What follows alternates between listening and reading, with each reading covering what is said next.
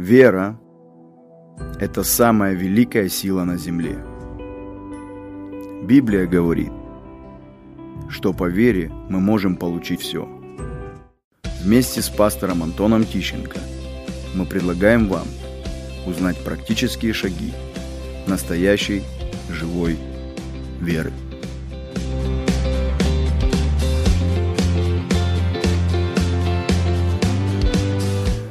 Здравствуйте, дорогие друзья! Я рад вас всех приветствовать. Сегодня с вами передача «Вера». И я ее ведущий Антон Тищенко. Мы продолжаем с вами говорить на тему веры. Продолжаем э, с вами путешествовать по этой увлекательной теме и говорить о различных способах, как мы можем получить чудо от Господа. Какая бы ни была у тебя проблема, какой бы ни был у тебя вопрос, я верю, что если ты изберешь способ, как ты получишь от Бога свой ответ, Бог обязательно через этот способ – подействует в твоей жизни. Я напоминаю вам, что наш Бог является начальником и совершителем веры нашей. То, как ты веришь, так Бог и осуществит в твоей жизни. В предыдущей передаче мы с вами говорили о силе согласия. Я говорил о том, что если в нашей жизни есть люди, с которыми мы согласились, то обязательно в нашей жизни будут две вещи. Во-первых, чудеса. Во-вторых, в нашей жизни будет Божье присутствие – Сегодня я бы хотел поговорить на не менее важную тему. Это способ, через который мы можем получить чудо от Господа. Это наставничество. Галатам 3 глава 5 стих апостол Павел, он говорит такие слова. «Подающий вам духа и совершающий между вами чудеса, через дела ли закона сие производит, или через наставление в вере?» И дальше, так как Авраам поверил Богу, и это вменилось ему в праведность. Апостол Павел, он ободряет Галат, и он наставляет их на путь истины, из-за того, что многие из них, они начали уповать на закон, они начали уповать на дела закона. Они пытались жить просто по правилам, жить э, по закону. Но апостол Павел напоминает им, что все дела, закона, они не приносят Дух Божий. Они не приносят силу и помазание. Но что приносит силу Божью? Что приносит чудеса? Библия говорит, что чудеса и силу Божью приносит наставление в вере. Когда апостол Павел пишет Коринфянам, и он говорит такие слова, что у вас тысячи наставников, но немного отцов. Здесь он концентрирует внимание на, на отцовстве.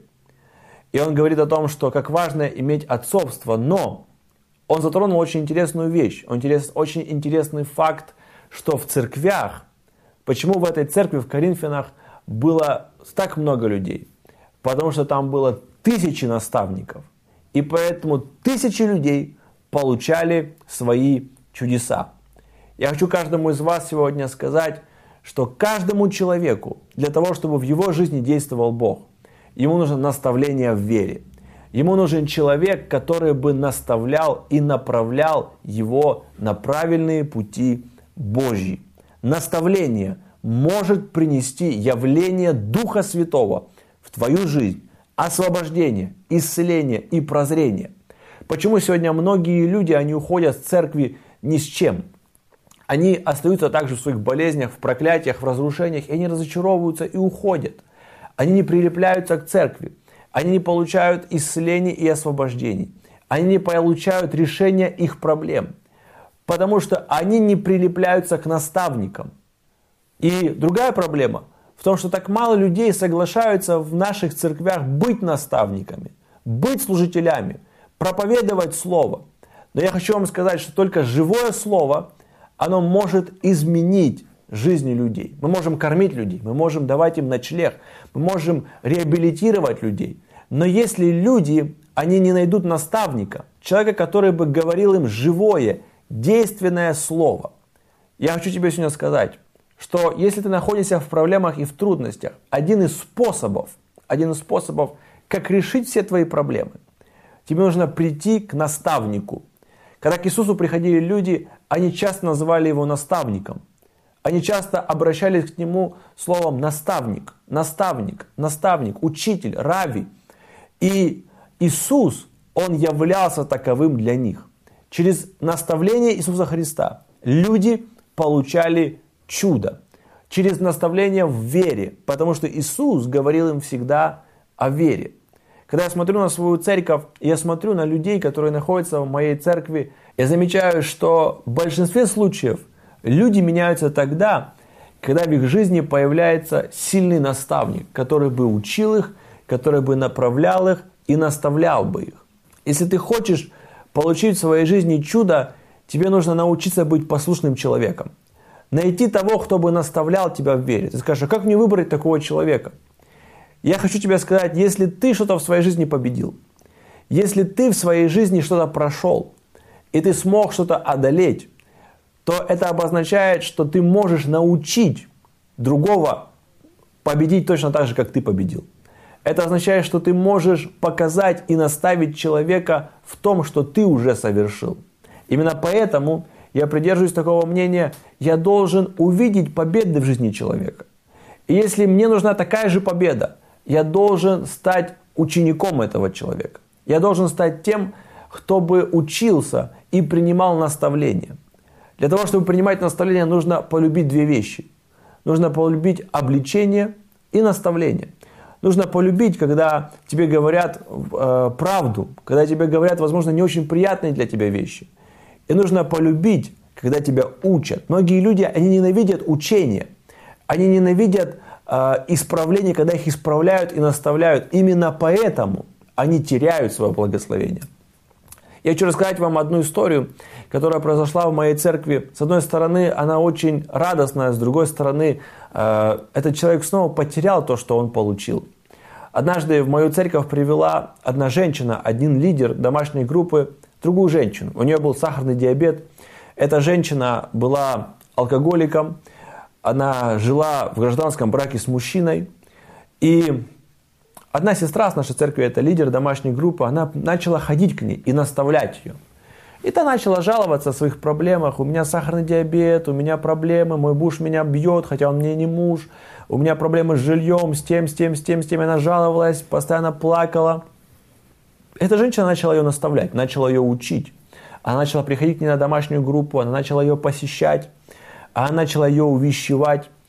И прошло какое-то время, и на одном собрании, спустя, наверное, 2-3 недели, эта женщина пришла на одно из собраний исцелений, и так как ее наставлял ее наставник, учил ей, говорил ей о вере, она пришла, за нее помолились, и на следующий день она начала проверять свой сахар, и сахар был в норме. У нее был сахар около 11, и вдруг ее сахар утром был уже 4,8 она была настолько удивлена, что она решила еще раз проверить. Она целый день проверяла свой сахар и целый день показывала нормальное количество сахара в крови.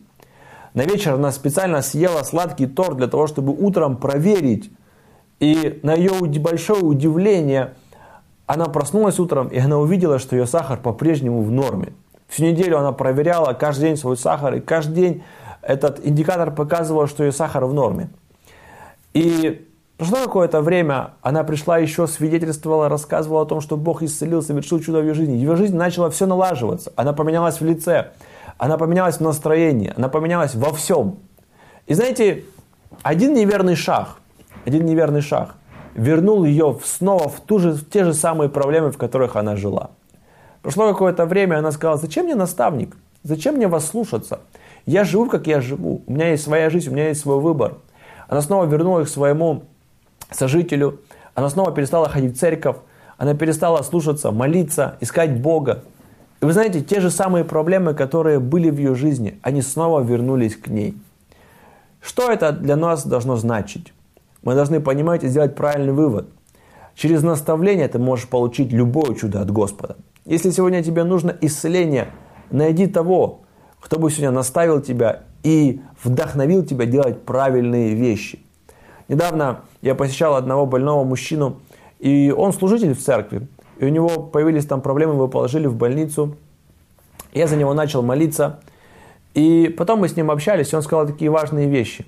Он сказал, знаешь, очень важно, когда ты находишься в болезни, когда ты находишься в проблеме, чтобы кто-то приходил и наставлял тебя, и ободрял тебя в вере.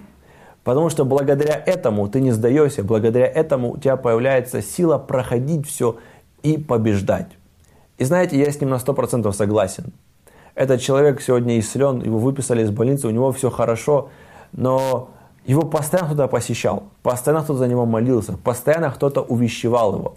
И я хочу сегодня сказать тебе, тебе нужно искать человека, который бы встал бы в проломе за тебя, который бы молился за тебя, и который бы служил тебе, и которого бы ты слушался, и у которого ты бы учился. И через наставление в вере. Если сегодня кто-то крепче тебя в вере, то этот человек может наставить тебя. Моя жизнь, она изменилась благодаря наставникам. Сегодня я есть тот, кто я есть, благодаря тому, что в моей жизни появились наставники, которые меня учили в служении, в молитве. Они научили меня молиться, они научили меня жертвовать, они научили меня проповедовать. Их наставление веры, оно сделало меня сильным и благословенным и счастливым человеком. Если ты будешь любить, уважать и принимать наставников, так как это говорил апостол Павел, это будет дорога, это будет каналом для чуда в своей жизни – это будет силой Божьей, которая изменит всю твою жизнь. Я рад, что вы сегодня были вместе с нами. Пусть Господь благословит вас и умножит вас в веру. я хочу, чтобы вы помнили, ваша вера может двигать любые горы.